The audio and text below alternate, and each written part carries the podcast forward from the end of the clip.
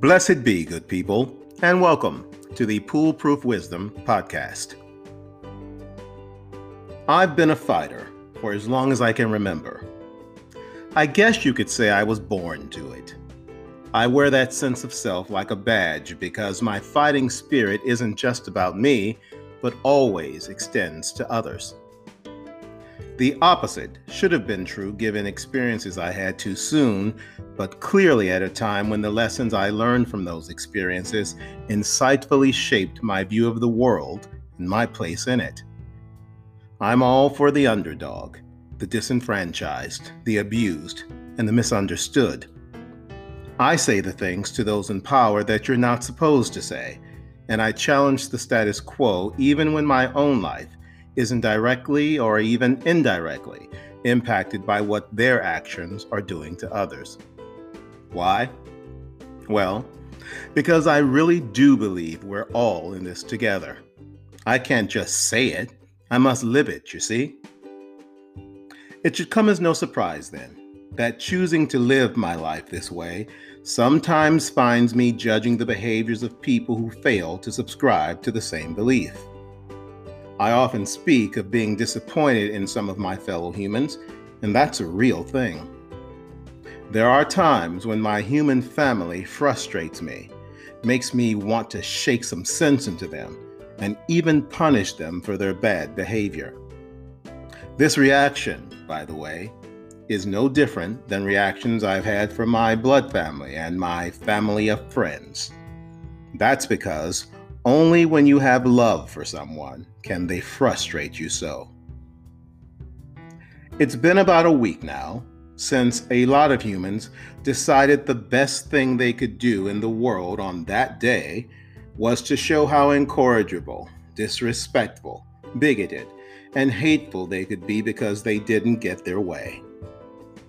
I avoided watching all the coverage because I abhor being forced to ingest such content. I detest the media's moderated coverage of the ugliness, and I absolutely lose my shit if I'm unable to escape all the talking heads who can't wait to show up and speculate about what's at the root of such ridiculous and violent acts of rebellion. Add to this the awareness that for the first time in my life as a fully aware human being, that it was the President of the United States who did that ish. And well, I had a very, very hard time not letting my own emotions take control of my common sense. It was quite a battle, but I eventually won it. I make no apologies for and accept no apologies from these people. I have no reason to. They are not underdogs. They are not the disenfranchised or abused. On their worst day, most of them have a better life than me and so many others simply because of how our country views the skin some are in versus the skin in which others of us live our lives, how and to whom we pray, who some love, and a host of other human realities we should all come to accept versus try to control. They attacked the very symbols that represent what we are supposed to be and what they claim to believe in. And they did it with a glee and abandon that makes it impossible for me to believe they have love of country or other human beings different from themselves at all. The fighter in me is now more determined than ever to be the antithesis of such people. I will raise my voice, be contrary when I encounter foolishness born of hatred, bigotry, ignorance, or misunderstanding.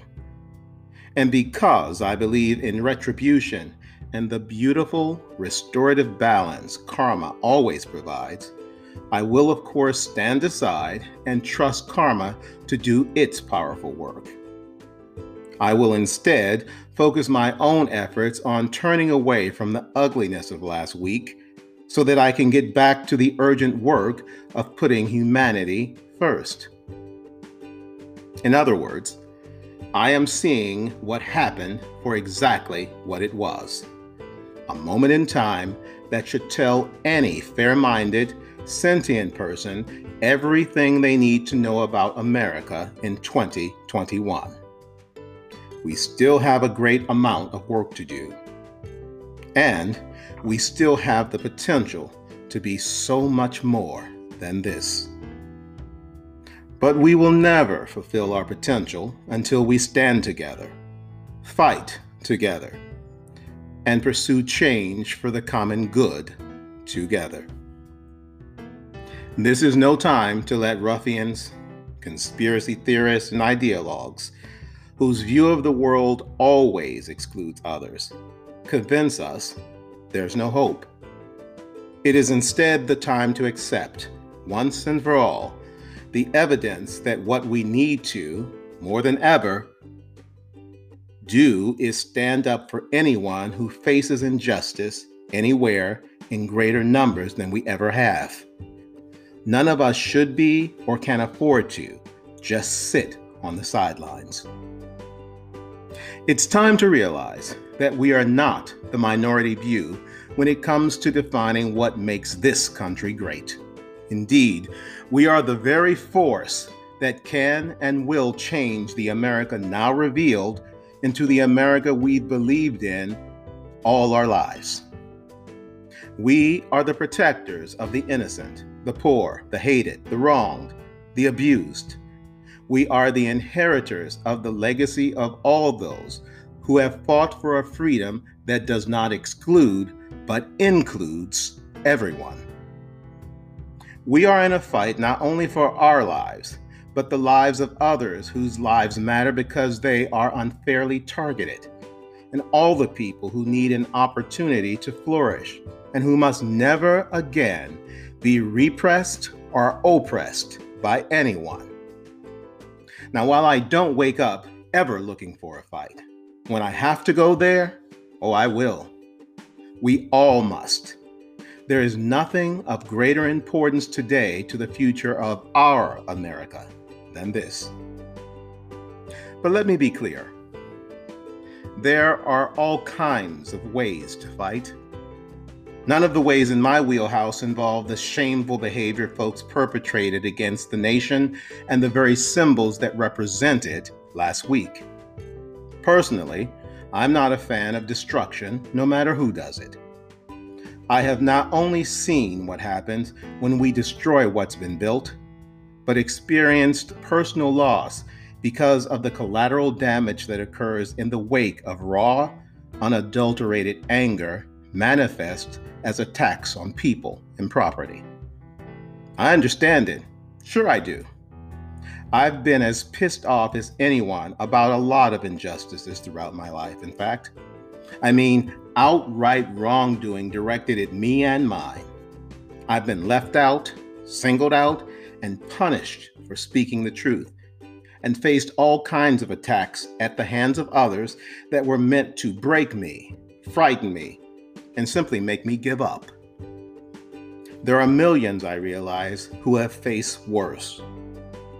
And yet, for those of us still here, our best revenge is that simple fact. We did not break down, or we broke through. The price we therefore pay for having been able to do so is committing to do the work so we can return the favor and help others overcome whatever obstacles they've been living with and living through.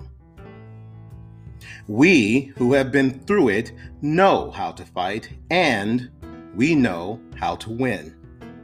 But more than anything, we know, and world history bears this out, that when Dr. Martin Luther King said, freedom is never voluntarily given by the oppressor, it must be demanded by the oppressed, that he spoke the truth. The fight, you see, isn't about violence. It's about something so much more than that.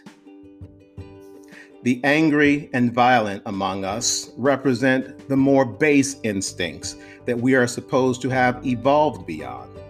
Yet our social structure is designed to create all kinds of inequalities that feed those very instincts. What we are witness to isn't coincidence or even new. It's years of what we've allowed to happen in America, pitting us against each other, exploding. That's why violence will never be the answer for anyone. Instead, what America is not at all prepared for is accessing the tools that control the free of thought, the outliers, and outsiders equipped with the power of intellect that they both astutely and capably deploy to protect the interests of all humanity. That's what we fighters always aspire to to be better than the worst of us. And it's how we have won so many battles and will win every battle that lies ahead.